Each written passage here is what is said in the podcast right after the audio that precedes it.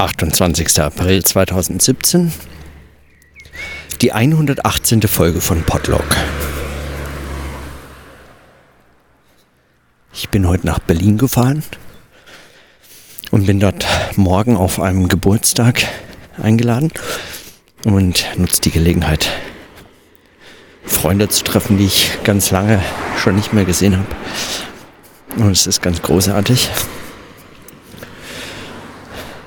Und es ist schon erstaunlich. Also meine Vermutung ist dadurch, dass ich so lange zwischen Friedrichshafen und Berlin gependelt bin, ist es für mich tatsächlich nach Berlin mit dem ICE reinzufahren, ist so wie fast nach Hause kommen.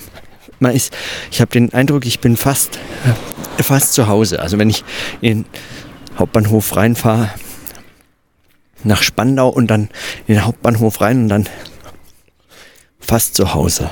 Und dann steigt man aus und ist einfach, ja, ist einfach wie fast zu Hause. Und das Wetter ist schön, die Sonne scheint und wenn man Berlin kennt, weiß man, so hässlich Berlin im Winter ist, so schön ist es, wenn die Sonne scheint und es langsam Sommer wird. Es ist zwar saukalt, aber es zumindest scheint die Sonne. Jetzt nicht mehr, ist schon später, aber trotzdem.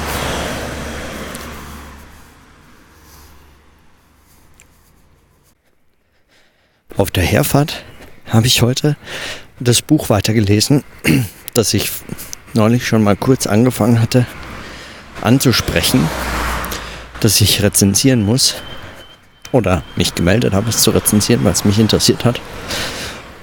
Und zwar Philosophie und Aktualität, ein Streitgespräch zwischen Alain Badiou und Slavoj Žižek. Und meine anfängliche Skepsis, was auch den Vortrag von Alain Badiou in dem Kontext anging, muss ich sagen, weicht langsam einem, äh, einem aufkeimenden, einem aufkeimenden Interesse.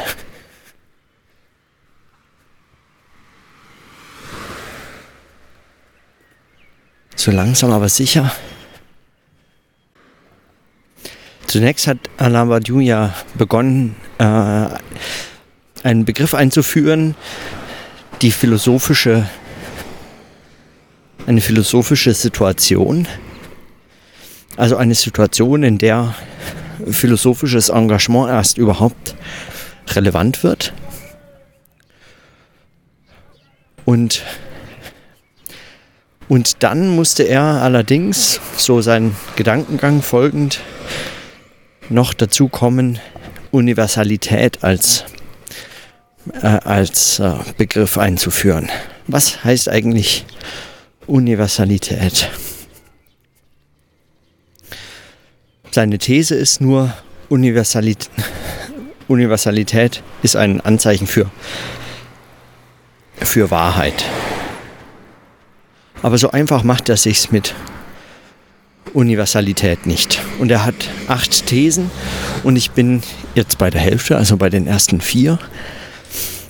Und es fasziniert mich wirklich ungemein. Es ist nicht in der Form so ein bisschen, also eigentlich wahrscheinlich sogar erstaunlich einfach formuliert und in dieser Einfachheit wahrscheinlich auch ästhetisch ansprechend. Ich bin mir nicht ganz sicher, wenn man in diesen theoretischen Kontexten unterwegs ist, ist es vermutlich nochmal, weiß man das irgendwie vielleicht nochmal mehr zu schätzen.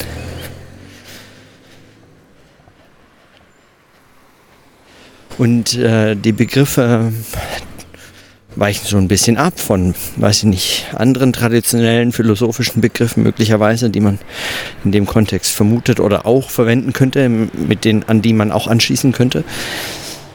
Mag auch zum Teil Übersetzungsproblem sein, aber was auf jeden Fall erstaunt, also was auf jeden Fall extrem spannend ist, nicht erstaunlich, extrem spannend. Er beginnt damit, dass, dass er sagt, Die erste These lautet, das Grundelement des Universellen ist das Denken. Und das Denken ist für ihn nicht einfach nur sozusagen das, das Denken des subjektiven, des reflektierenden Geistes oder so, das weiß ich nicht, was man in anderen Kontexten Bewusstsein nennt oder sonst irgendwas, sondern dieses Denken, dass das Subjekt ist, von dem er spricht, dieses Denken ist für ihn die Dialektik von Lokalem und Globalem. Lokalem, damit meint er die tatsächlich dieses denkende Subjekt, das subjektive, reflektierende Bewusstsein. Und im globalen, da meint er den Kontext, in dem äh, dieses Denken eingebunden ist und die darüber hinausgehenden Prozesse oder als die man das zumindest beobachten kann. An dem Beispiel, dass er dann dass er dann etwas später einführt, an dem das meines Erachtens noch sehr viel deutlicher wird. Zum Beispiel die Idee von politischer Universalität, also universellen politischen Ideen, diskutiert er am Beispiel der, also diskutiert er nicht, aber da nennt er das Beispiel der französischen Revolution. Es geht also nicht so sehr um die Frage, universelle politische Ideen sind nicht so sehr einfach Doktrinen oder Lehren oder Parteiprogramme oder äh, traditionell verfestigte, semantisch verfestigte, parteispezifische Positionen, sondern was er meint ist zum Beispiel, wie steht man zur französischen Revolution? Universell ist eine politische Idee dann, wenn sie ein historisches Ereignis, dazu kommt er dann in seinen weiteren Thesen, äh, wenn, er ein, wenn, wenn man ein historisches Ereignis wie die französische Revolution in einem Prozess des dazu reflekt, reflexiv sich verhaltenden, darauf beziehenden, damit sich auseinandersetzenden sozialem, also globalem, global historischem oder einfach ein über das Einzelbewusstsein hinausgehenden Prozess sich befindenden Denken in einem dialektischen Zusammenhang mit dem einzelnen subjektiven, bewussten Denken versteht und dieses Subjekt, dieses ist das Denken und nur diesem und nur dieses ist von der Universalität hervorgebracht. Er sagt also, die Universalität eines Ereignisses, also beziehungsweise das, das Universelle Er, er, sagt, das Universelle legt seine eigenen Punkte als Subjektdenken fest und ist zugleich virtuell das Sammeln dieser Punkte. Die zentrale Dialektik des Universellen ist deshalb die zwischen dem Lokalen als Subjekt und dem Globalen als unendlicher Prozess. Diese Dialektik ist das Denken selbst.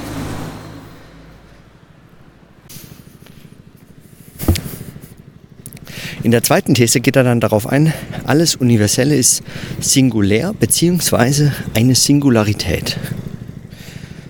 Er unterscheidet dieses Singuläre von, von dem einfach nur Besonderen, was eine spannende Unterscheidung ist. Das Besondere aber hat für ihn keine universelle Bedeutung und auch nicht der heute weit verbreitet als universell betrachtete Respekt vor dem Besonderen, als wäre nur noch der Respekt vor dem Besonderen das einzig Universelle und alles andere eben das Besondere, aber zumindest vor dem Besonderen Respekt zu haben sei universell, zum Beispiel ein universeller Wert oder etwas der Art.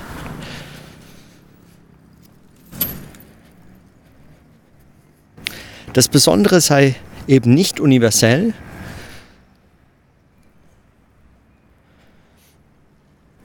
sondern zum Beispiel eben das kulturell semantisch verfasste, besondere, beschreibbare, in Begriffen beschreibbare. Die Singularität dagegen, alles Universelle, ist etwas, was mit allem Beschreibbaren bricht. Dass dieses Beschreibbare, diese Gesamtheit zum Beispiel des Besonderen durchbricht. Das scheitert an allen Begriffen und Beschreibungen, die uns verfügbar sind, die der Macht des Wissens unterworfen sind. Das Universelle ist etwas, was sich darin was darin sich nicht nur nicht fügt, sondern was das einfach durchbricht. Die dritte These lautet dann,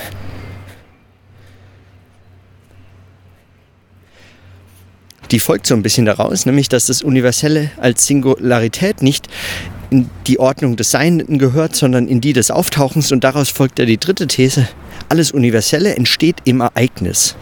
Und das Ereignis ist ohne Bezug auf die Besonderheiten der Situation.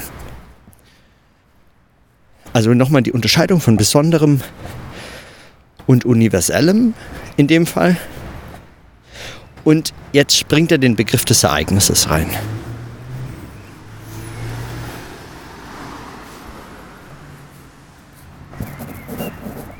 Und dieser Begriff des Ereignisses ist nochmal entscheidend. Ein Ereignis ist letztlich eigentlich schon mit dem des Besonderen gefasst.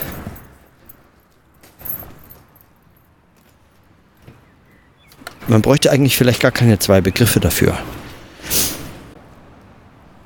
Das Ereignis ist etwas, was aus dem Gefüge herausgefallen wirkt, eigentlich dieses Gefüge durchbricht, das auftaucht, ohne sich in irgendetwas fügend beschreibbar zu sein. Hier eben dieses Ereignis der Französischen Revolution, der Pariser Kommune, Mai 68 und so fort. Das sind so Fälle für ihn, die er da als Beispiel nennt. Und wollte man gegen diese Universalität eben solcher politischen Ereignisse, gegen diese Universalität Einspruch erheben, dann müsste man Ereignisrevisionismus betreiben beschreibt er. Also man müsste beispielsweise zeigen, dass die französische Revolution ganz unnütz und fruchtlos gewesen sei. Dass sie zu nichts führt oder dass sie sich ganz im üblichen, mit den üblichen politischen Begriffen dieser Zeit oder auch danach äh, wunderbar beschreiben lässt. Eigentlich gar nichts, gar nichts äh, so Ereignishaftes an ihm sei, an dieser historischen äh, Begebenheit, an dieser Geschichte. Es geht einfach auf. Dadurch bricht äh, dieses Ereignis nichts. Alles an dem Geschehenen sei, was allgemeingültig sei, sei streng objektiv und in Objektform. Das heißt, es beruht letztlich auf den Mechanismen und der Macht des Kapitals und dessen staatlicher Maschinerie. Das müsste man zeigen.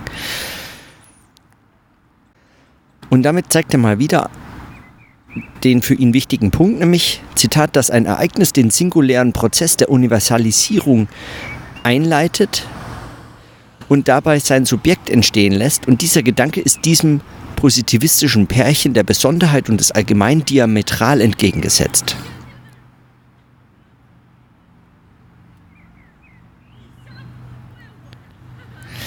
Und dann kommt der für mich ganz wesentliche Satz, nämlich äh, er schreibt, zwei, zwei Sätze, um genau zu sein. Er schreibt, hier wird deutlich, dass die Anziehungskraft des Universellen darin besteht, dass es sich als asoziale Singularität den Begriffen des Wissens entzieht oder dies zumindest versucht. Das Universelle ereignet sich also als Singularität. Uns aber bleibt zunächst nur ein prekärer Ersatz, dessen Kraft sich einzig daran zeigt, dass er mit keinem der verfügbaren Begriffe in die Gewalt des Wissens zu bringen ist.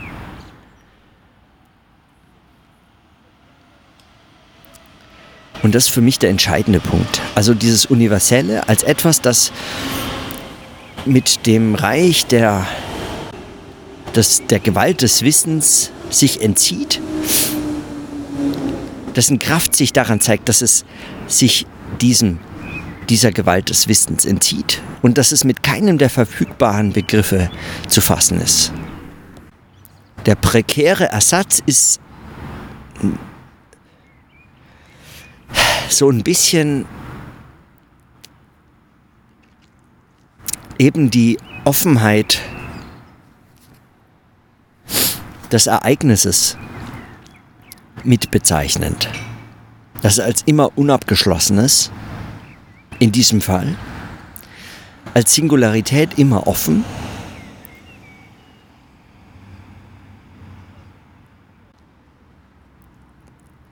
dass das Universelle und damit auch für ihn das Wahre, alles Wahre ist Universelles, dass dieses Universelle sich den Begriffen in der Gewalt des Wissens entzieht. Also all unserer Schematisierung, Systematisierung, semantischen Verfestigung, Verformung, die wir haben, die Klassifikation, das allgemeine, er heißt es weiter, das allgemeine System begrifflichen Wissens. Also das, was wir alle über die Politik wissen, über die Geschlechter, über die Kultur oder die Kunst, über die Wissenschaften und so weiter. Diesem allen entzieht sich die Singularität des Ereignisses und des Universellen. Und für mich besonders interessant, weil es ein Thema ist, das mich eben gerade an der Wahrheit interessiert und an dieser medientheoretischen Überlegung im Zuge meiner Dissertation. Besonders interessiert ist es, es verweist meines Erachtens auf diese Figur des Scheiterns. Also des, ja, des Scheiterns.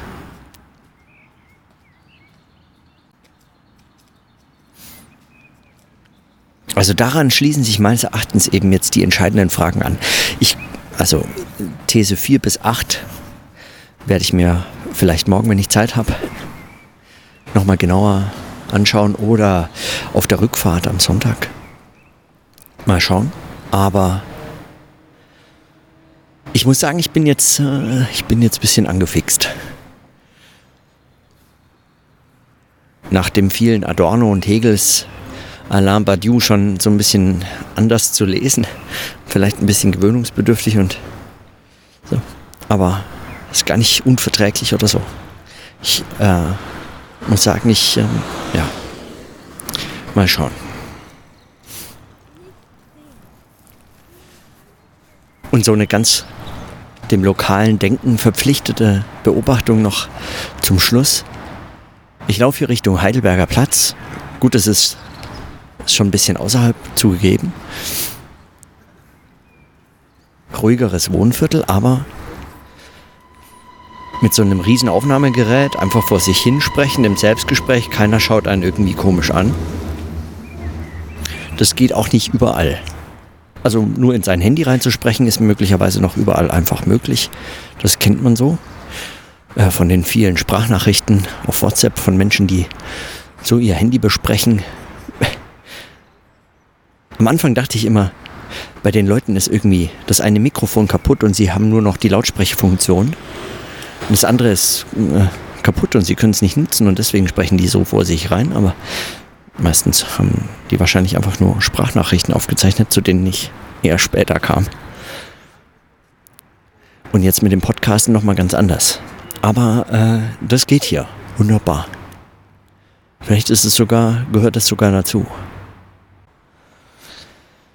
So. Jetzt verbringe ich mal noch den Abend in meiner alten äh, Wahlheimatstadt. Ist noch gar nicht so lange her. So, in diesem Sinne, dann bis morgen.